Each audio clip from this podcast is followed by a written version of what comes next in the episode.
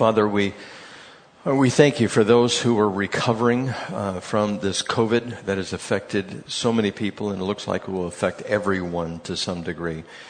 Uh, we ask that you would give us wisdom uh, to help us not to be contaminating others whenever possible, uh, and help us, Lord, to endure uh, any sickness that may come along and I pray for us, Lord, from this day forward, it would be mild if we get the symptoms at all, but according to your will.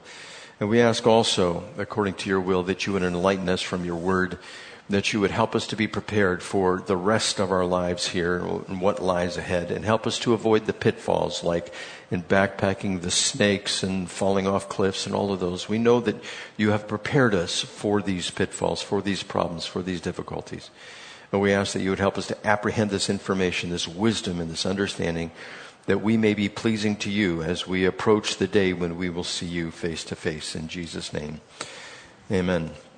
So, Colossians chapter 2, verse 1, Paul writes, I want you to know how much I'm struggling for you and for those at Laodicea and for all who have not met me personally. My purpose is that they may be encouraged in heart, united in love, so that they may have the full riches of complete understanding in order that they may know the mystery of God, namely Christ, in whom are hidden all the treasures of wisdom and knowledge. So Paul's purpose in suffering for the church of Colossae and Laodicea and the other believers that he had contact with at that time was that they might be encouraged, unified, have understanding, and know Jesus, for in Jesus is all wisdom and knowledge. Now, wisdom, wisdom is the proper application of knowledge.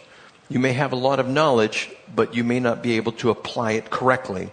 And God gives us that wisdom to apply the knowledge that we have, whether it's from secular earthly sources or whether it's from Him. We get that knowledge to uh, operate correctly. Like, for instance, you may know a lot about a particular subject, but the scripture says the fool speaks of all that he knows. He dishes all the information that he knows all at one time. And God wants our words to be few and used only when necessary.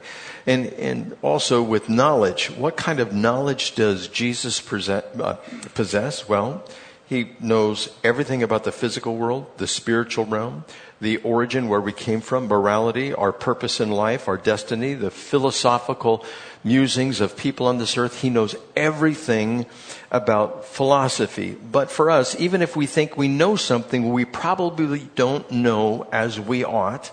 And even that which we do know might be an error. Uh, in the trades that I have worked in uh, previously, I, I know a little bit. I know in some things a lot, but I don't know everything that I should know.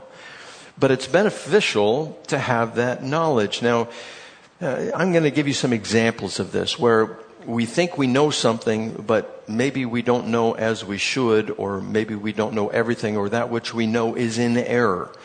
Uh, for instance, yesterday I listened to an hour and 46 minutes of debate between Richard Dawkins and John Lennox, both from Oxford University.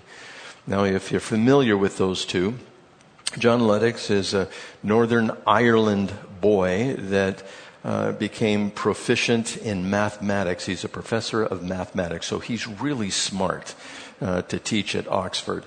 And he dabbles in a couple other things. And Richard Dawkins is an atheist, and he deals in biology. And so they were going back and forth, and the debate was concerning uh, the God delusion that Richard Dawkins wrote. I think he has a total of eight or eleven books, something like that. And that's one that he wrote, and this debate was based on that. Of course, Dawkins is an atheist, and Lennox is a believer. I love listening to John Lennox. He's witty, uh, he's smart, he's good. And uh, one question, or at one point, Dawkins was making was, who created God? And he bases one of his arguments that there is no God because God would have to be created. As if to say Christians think that God is someone who has been created. And John Lennox pointed out the error in the reasoning. This is what you know as a straw man. You set something up that you believe to be true and you knock it down and that buttresses your argument. So Dawkins was saying, who created God? If God is created, you know, he's no God at all.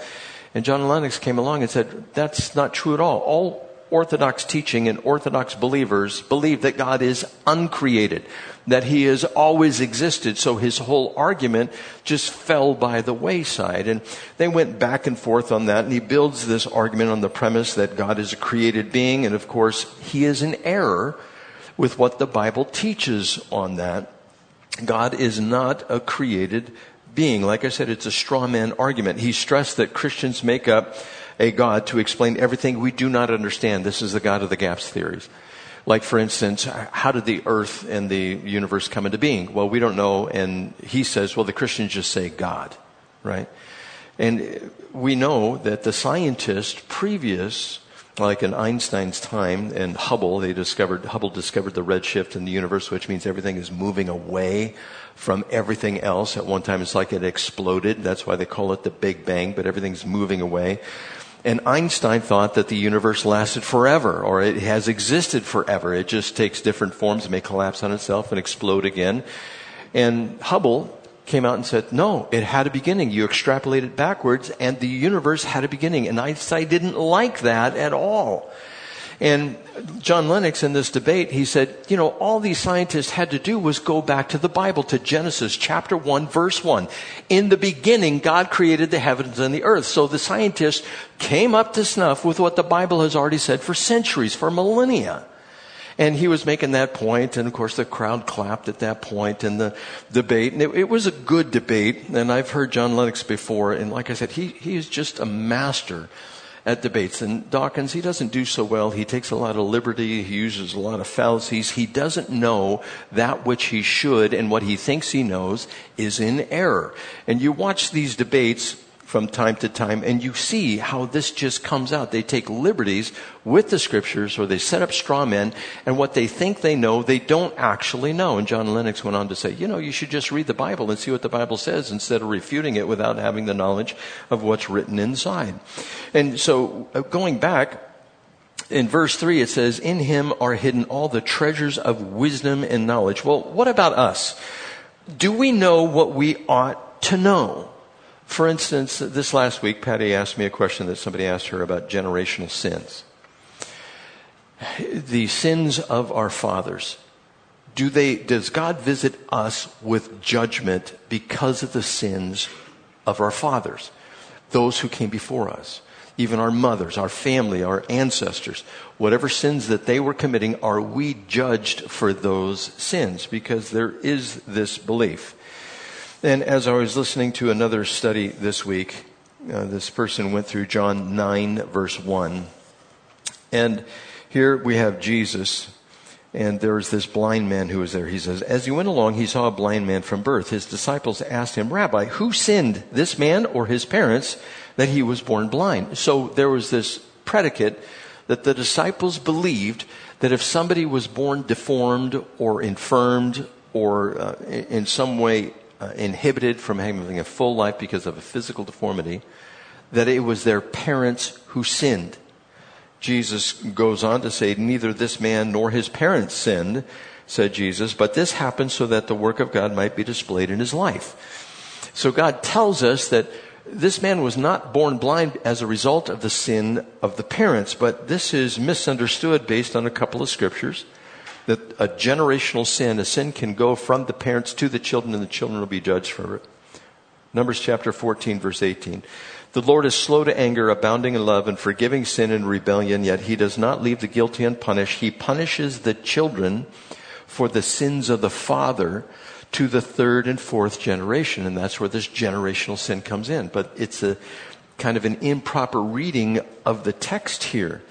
Jeremiah 32:18 says basically the same thing. It says, "You shall love to thousands, but bring the punishment for the father's sins into the laps of their children after them." So it would seem to indicate on the surface reading that God judges the children of the fathers who have sinned. But there's a rebuttal to this misunderstanding.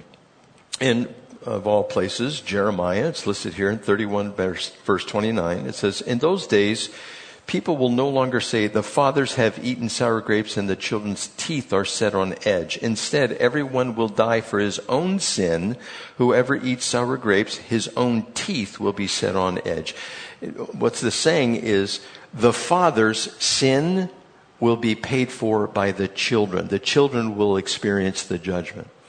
And the other one, Deuteronomy chapter 24, verse 16, it says, Fathers shall not be put to death for their children, nor children put to death for their fathers. Each is to die for his own sin. So obviously there seems to be an apparent contradiction, but there is not a contradiction. What is going on here, I'm going to read something else from Ezekiel chapter 18, verse 14. I want you to stick with me. It's going to go through verse 17, or excuse me, verse 18 says, But suppose his son, or this son, has a son who sees all the sins his father commits, and though he sees them, he does not do such things.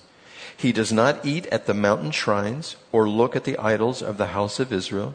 He does not defile his neighbor's wife. He does not oppress anyone or require a pledge for a loan. He does not commit robbery, but gives his food to the hungry and provides clothing for the naked. He withholds his hand from sin and takes no usury or excessive interest. He keeps my laws and follows my decrees. He will not die for his father's sins.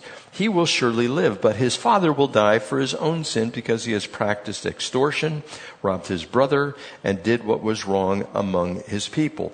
And so what this is saying is if the children practice the sins of the father, the sins of the sons will be judged. But just like the sins of the father, they will be judged the same. So if the father sins and the children pick up those sins, they will be judged the same way as the fathers are judged. But if the father sins and the son does not sin, he will not be judged according to those sins of the father.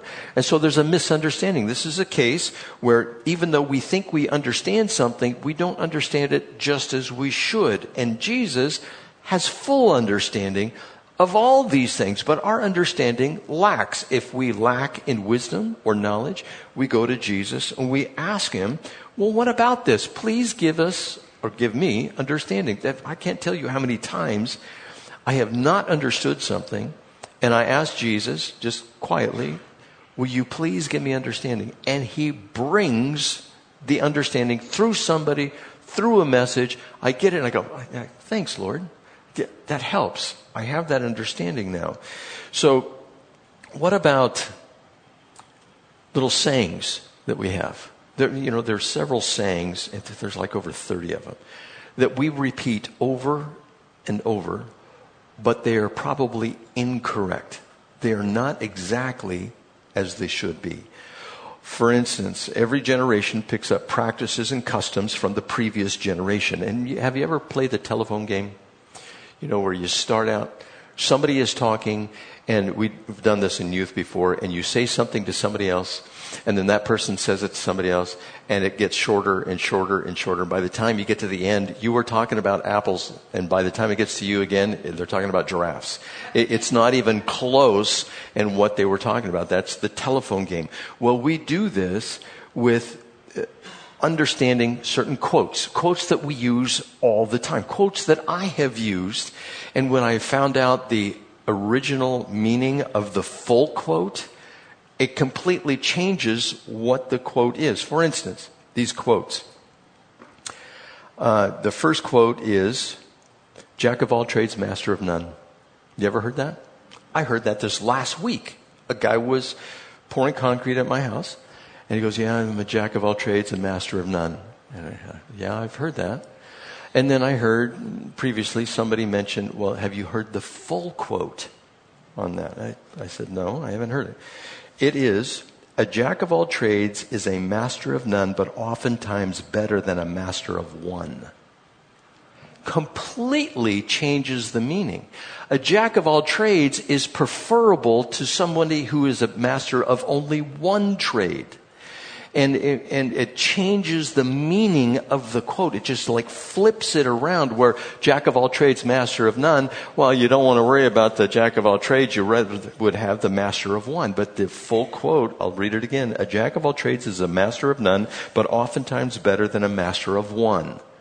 And so we lack in our understanding, even with the phrases that we communicate through time, through the telephone game, and we truncate them and the meaning is completely changed. That happens with scripture too. We quote scripture and the meaning is completely changed if we don't go back to the scripture, memorize it properly, and hold it dearly.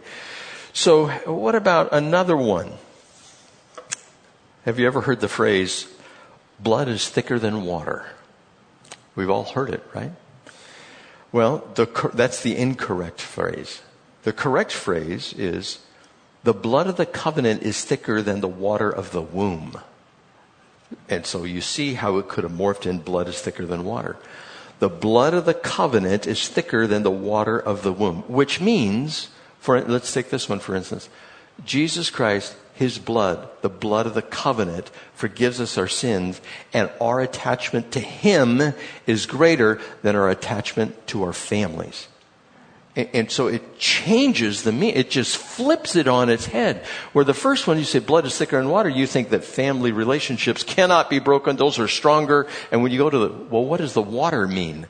Blood is thicker than water. It's nonsensical if you just take it at that, the second half of the saying is meaningless. But the first half, you go, oh yeah, well, family is everything, and everybody else, you know, they're just water, or they're just acquaintances. Again, the blood of the covenant is thicker than the water of the womb.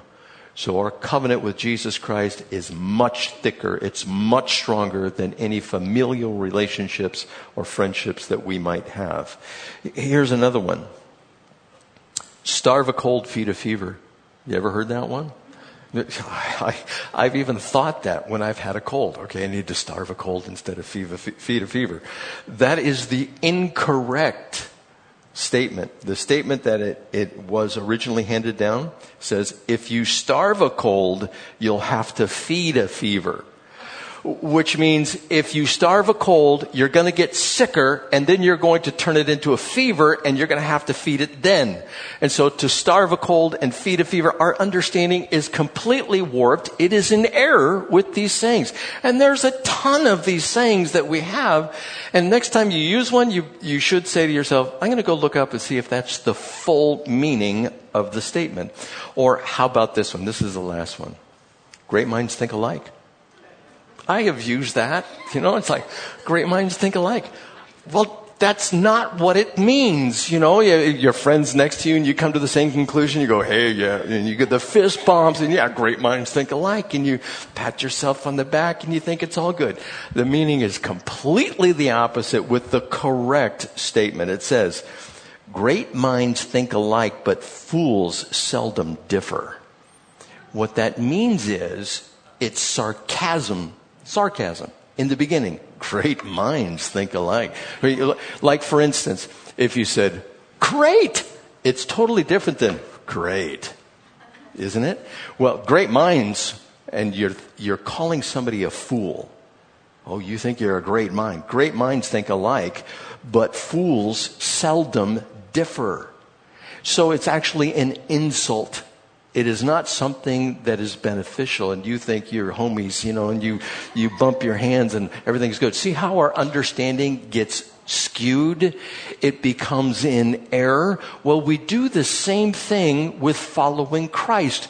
As we follow Him, sometimes we'll hear somebody speak and we'll think, this is wonderful, but it's off kilter just a little bit. You know, you know if you were going from, in a sailing ship from here to Hawaii, and you were only half a degree off, you wouldn't see the islands. You'd never see them. You would keep on going, maybe end up in Australia. You, you, wouldn't make it to the islands. It has to be exact. And if we let a little bit of error creep in there, then we're going to be off by half a degree or one degree or five or ten degrees. We're going to completely miss the mark. That's why we have to go back to Jesus, who has all wisdom and all knowledge. If you think you're quoting a verse correctly, make sure you're quoting it correctly in context.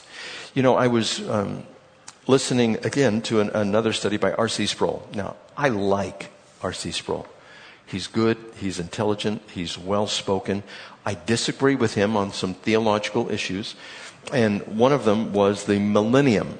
He doesn't believe in a literal thousand year reign of Christ. Of course, he's gone on to be with the Lord, but he, he doesn't believe in a thousand year reign of Christ. Now, this is a uh, debutable, debatable subject in Christendom. There are people that believe there is a literal thousand year reign of Christ. I believe that because it's delivered in the narrative, and I have other reasons for that. There are those people who believe we are in the millennium right now. We're going through it right now. This is the millennium, and it's not actually a thousand years. It's a little more. It's we can fudge on the years, can fuzzle it a little bit, and you know just take it out to an nth degree out there. And then there are those who say there is no millennium. All this happened in the past already. It's already done. Already gone.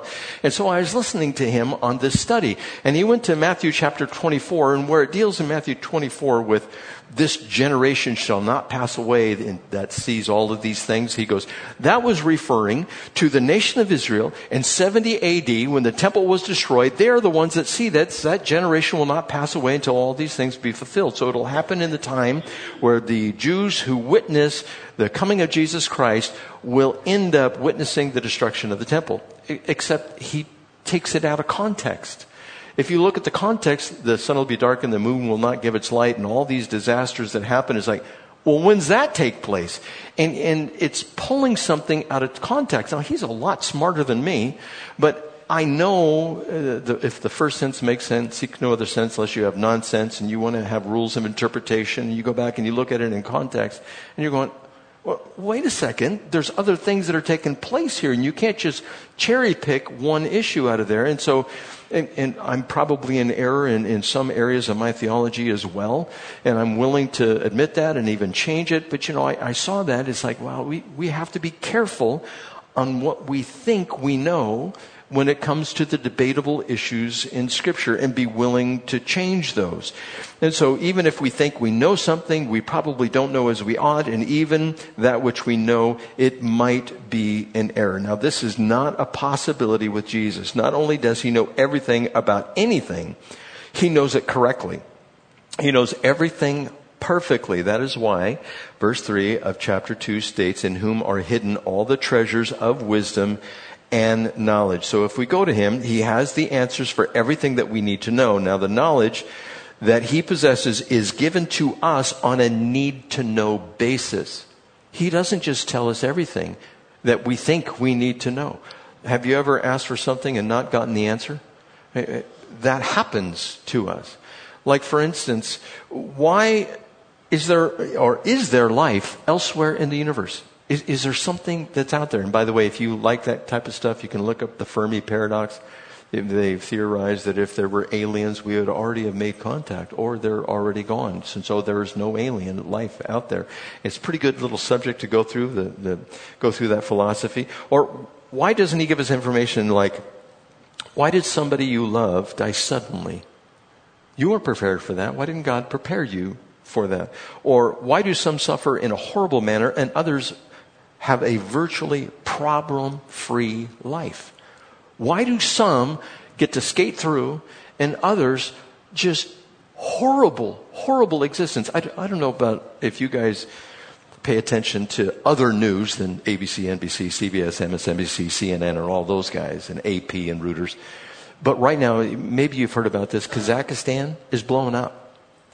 Uh, they raised the price of butane and propane so high, and it's winter there, that it's causing the people to riot. It turned out that for three days, they were walking in the streets, big, big protests over there in Kazakhstan.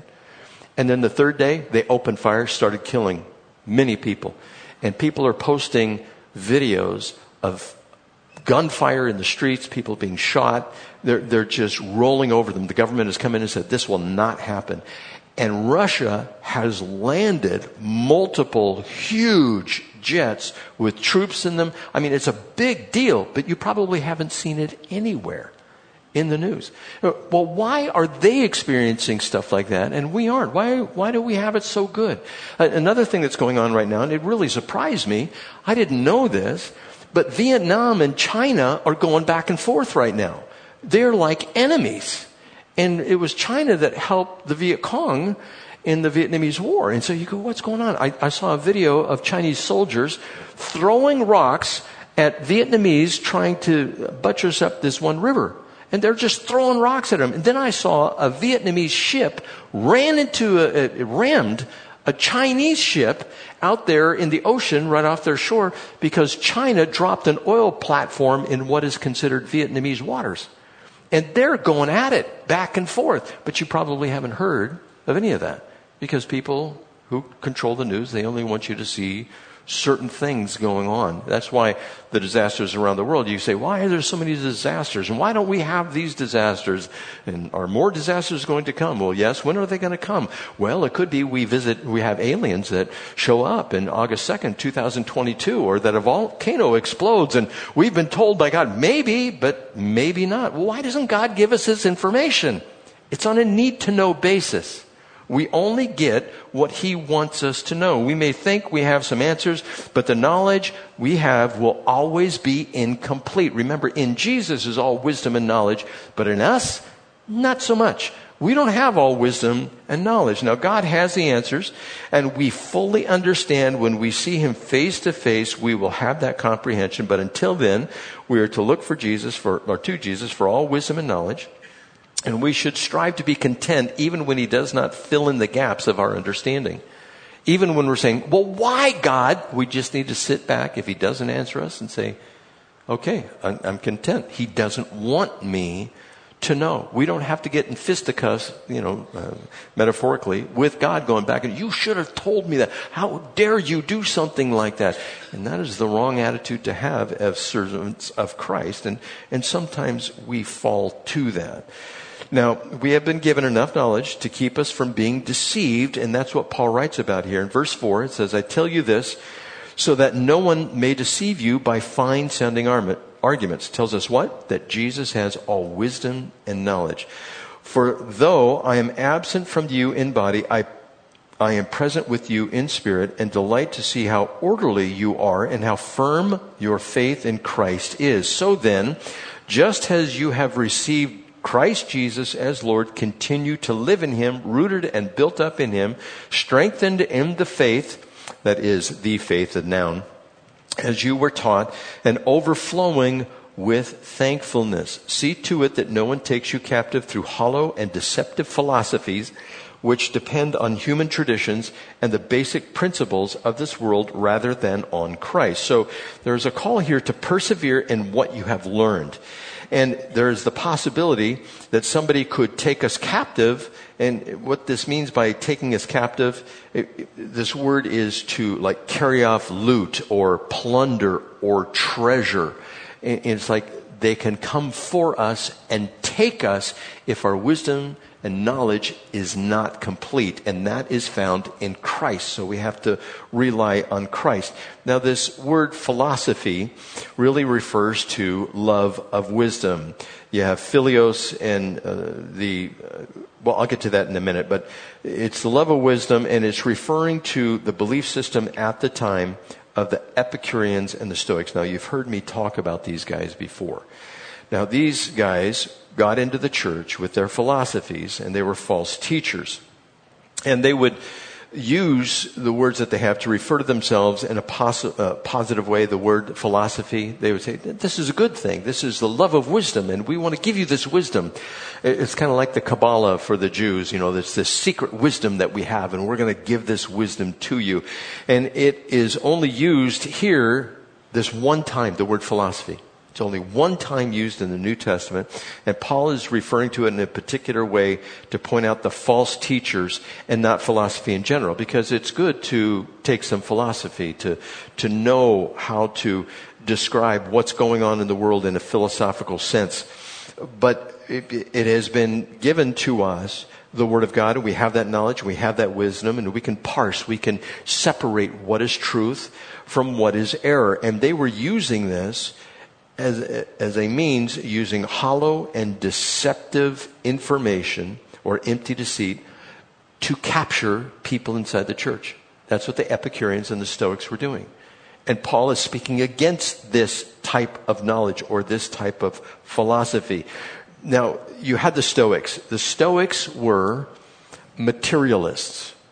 Uh, they would study nature. Uh, they would be interested in physics. And uh, for instance, we know that force equals mass times acceleration. They'd look at that and go, "Oh, that's so wonderful!" And they didn't have it back then, but that's what they would do.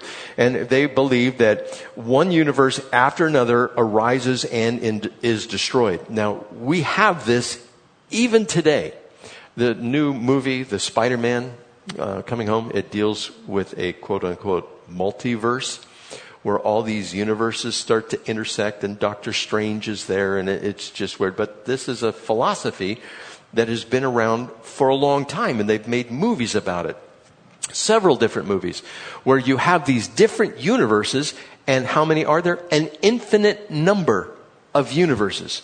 And you could be somebody else in another universe and a little bit different. And when one universe comes into existence, another one may go out of existence, and they keep on perpetuating. You get into string theory, I don't want to go down that road, but it, it, that's how it happens. That, this has existed forever, and one universe dies, and another one comes into existence, and it's always been here. And they use that to explain away God, that there is not a need for God, that there is no beginning. And they would even say, well, in the beginning, well, it's the beginning of this universe, but there are other universes which are out there. And so that's the philosophy that the Stoics would be interested in. They believe in orderliness and a cyclical order of things in the universe. Uh, that were, and the word that they use to describe this orderliness and this cyclical uh, universe, this order that is there, the word that they used was logos. That's why John in 1 1 says, In the beginning was the Word, and the Word was with God, and the Word was God. The word that he uses there is logos. So John is specifically going, You Stoics, listen to me. In the beginning was the logos. And they go, Oh, we know what that is. That's the organizing principle of the universe. Not a God, or it could be a God, little g, but not a big God. And so that's how John got their attention. That's what the meaning is there. And so they believe that that organizing principle, that is what sustained uh, the universe and is the prevailing force. That, that is what holds everything together. And so they maintained a view of life that is orderly with rules and peace and harmony. It'd be kind of like a Japanese garden. You have a little water feature over here, you have some topiaries over there, and some bonsai over here, and the rocks that go around and are scraped, and it looks wonderful. Everything is orderly. That's the world philosophy of the Stoics. That's how they would look at it. And then,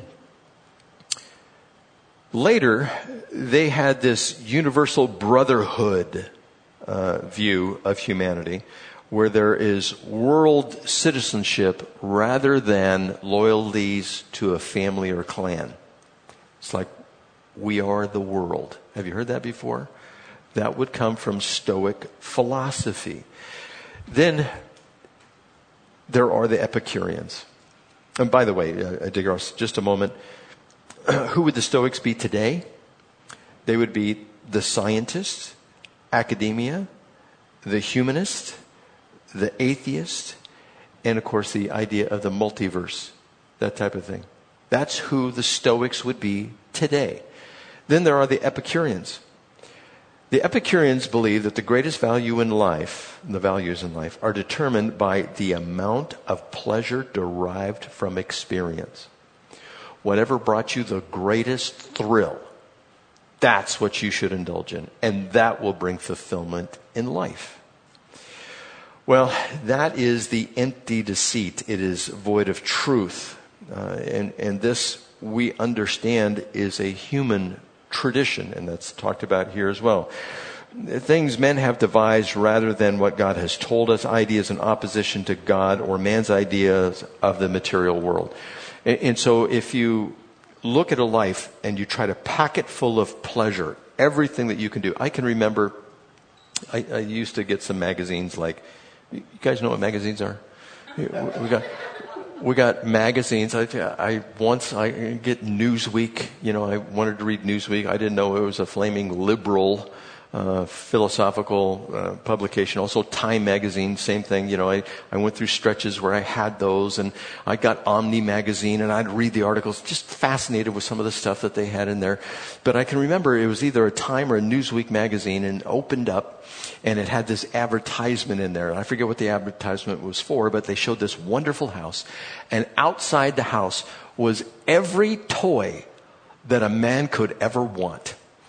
There were skis, a jet ski, a parachute, a hang glider, a sports car, uh, tools galore. I mean, everything that a guy could ever want was out in front of this house. It was all leaning up against the house. And, and that would bring you tremendous fulfillment. Whatever pleasure you got out of all of those things well, that's great. So the one with the most toys wins, right? Because you get to enjoy all those toys. I look at that now and I go, what a nightmare. I gotta store all that stuff, fix all that stuff, maintain all that stuff. What a nightmare. But the world would say, no, the more pleasure you get out of those things, the, the better it is. So the more money you have, the more pleasure you're going to have. It's all going to work out good. You can have a yacht. You can, there was a boat there, by the way, and I think there was a plane on the side of the house there. Everything that you could ever want was right there. The Epicureans would just be excited to the nth degree if they had all of that stuff. Now, who would be the Epicureans today? Those who decide they want everything and those who were involved in the sexual revolution. Anything sexual is to be accepted. So any indulgence, whether it's food, whether it's money, whether it's play, whether it's sexual intercourse with whoever, that's what they'd say you should give yourself fully to. So to summarize this, if you combine the thoughts and practices of the Stoics and the Epicureans, you would have a secular, excuse me, atheistic society that believes the universe evolved. You would believe that there really is no right and wrong, no ultimate moral accountability, but just adhere to whatever works, a pragmatic approach to life. You would also think that experiencing excessive pleasure leads to the greatest fulfillment in life. So if you have money, possessions, drugs, alcohol, sex, you are fulfilled. That is it. Well, wait, that's what we have today. We are living in a time of the Stoics and the Epicureans. This is the world philosophy that has a tendency to suck us in. Even in the church, the health, wealth, and prosperity movement. You just sow a little to God and He will bless you back 30, 60, or 100 times. If you sow a little, you'll only reap back a little. And the word faith movement, which is out there, they are deceiving people by the masses. of The Morris Cerullos and the Kenneth Copelands and all those guys are deceivers who are out there promising things that according to the human condition and people have been taken captive because they don't have the wisdom understanding the knowledge that is in Christ. They have forsaken Christ and gone and listened to these Stoic and Epicurean philosophers. So that's where we find ourselves today. We find ourselves battling against the human philosophy. And by the way, philosophy comes from philos and sophos.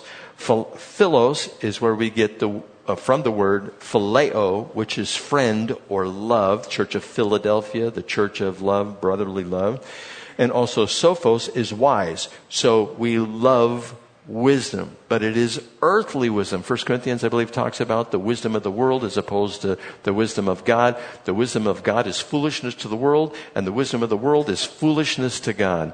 We want to hold on to the foolishness of God, His wisdom, that the world considers foolishness. Now, verse 8 says, See to it that no one takes you captive through hollow and deceptive philosophy, which depends on human tradition and the basic principles of this world rather than on Christ. So there's a, an exhortation, a warning there.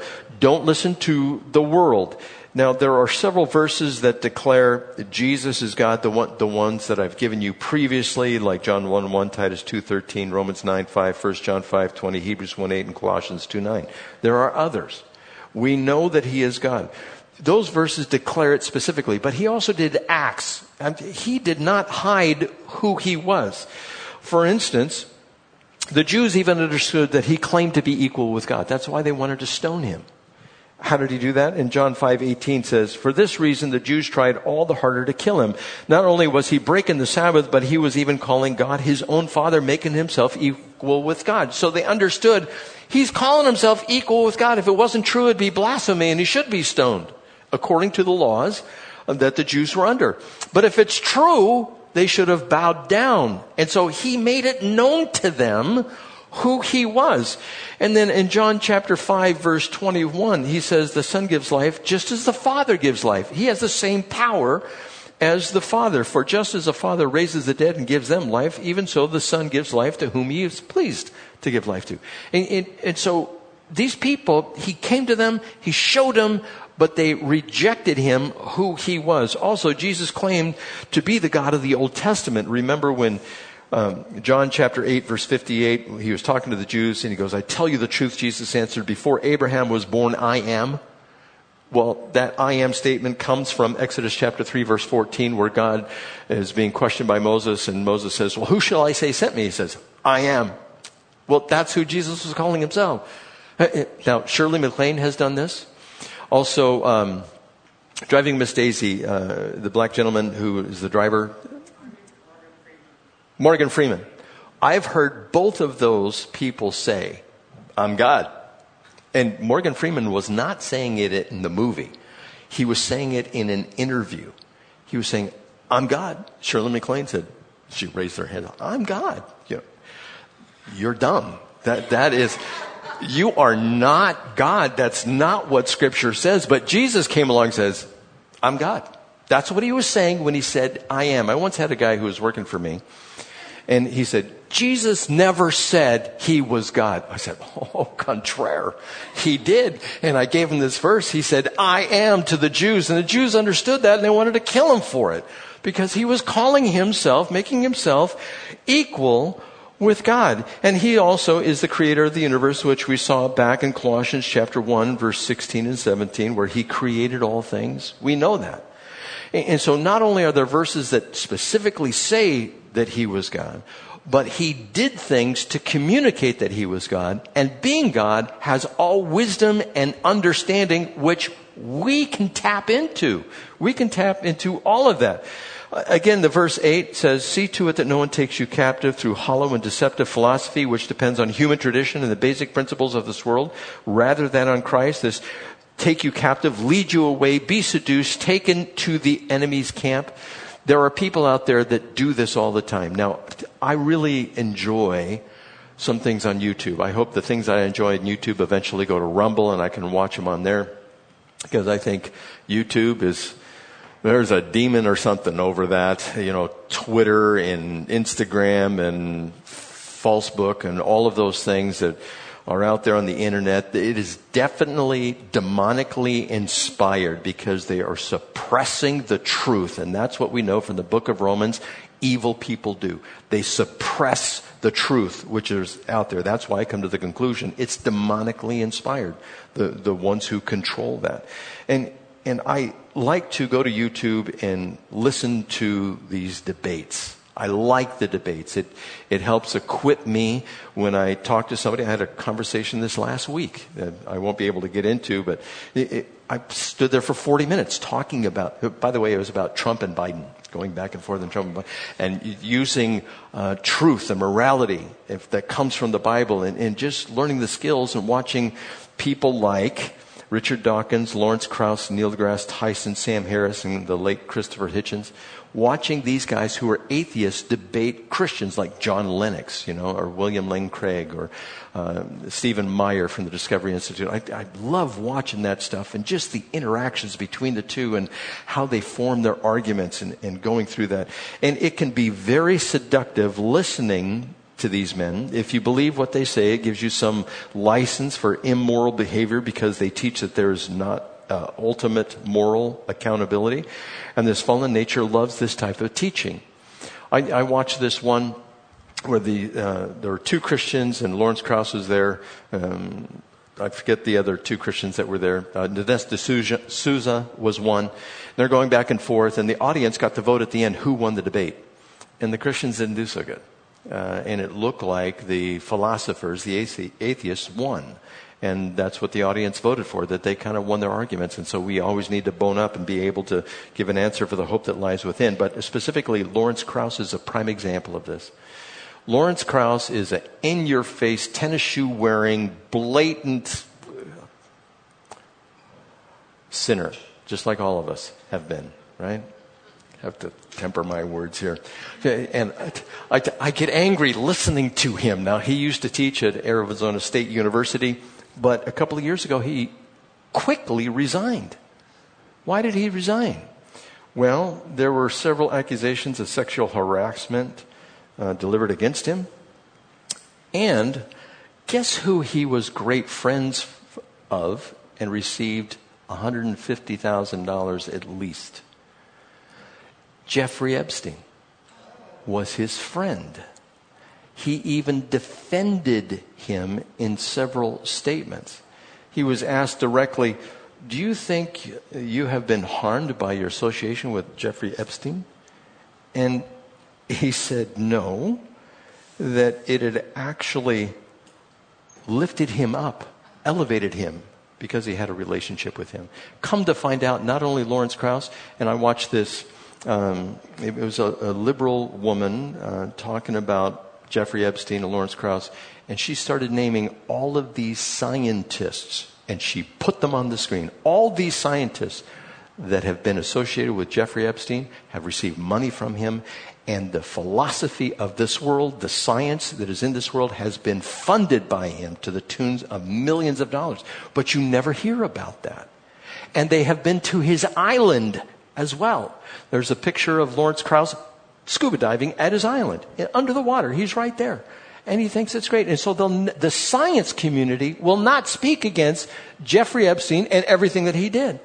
That's why this philosophy, it's so alluring because of the money and the pleasure that is there, and there's no morality. That's the allurement.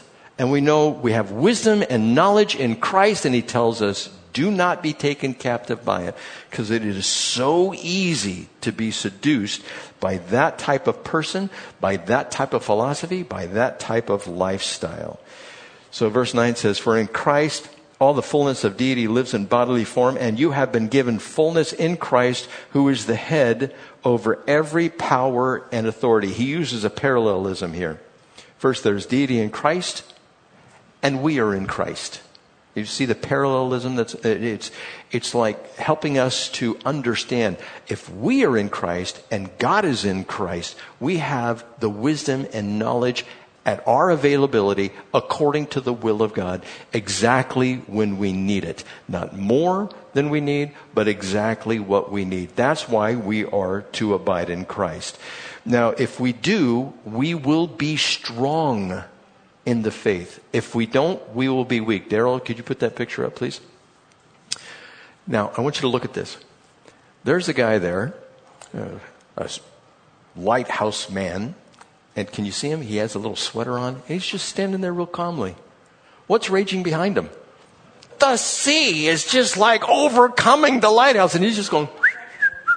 yeah, he's just standing there. It's like, what is going on? Doesn't he see that this sea is raging. The sea is the world. The lighthouse is Christ, and you are standing in that door. That's the way Christ told us to live. Just abide in Him, and we're completely protected from being deceived by the world philosophy. He will give us all knowledge and all wisdom. And that is the lesson that Paul is trying to communicate to us. May you be the person standing in that doorway. Let's pray. Father, we thank you, Lord, for your word you have instructed us on what to avoid, what to beware of, and also what to adhere to. We ask, Lord, that you would bless our understanding, that you would give us wisdom. As your word says, if we ask for it, you give it to us without finding fault. And so we pray for it, and also help us to have our wills conform to yours. We fail so much, Lord, but you are so gracious and you forgive us whenever we ask. And Father, we ask that. Forgive us our sins. Help us to abide in you. In Jesus' name. And the church said, Amen. Please stand.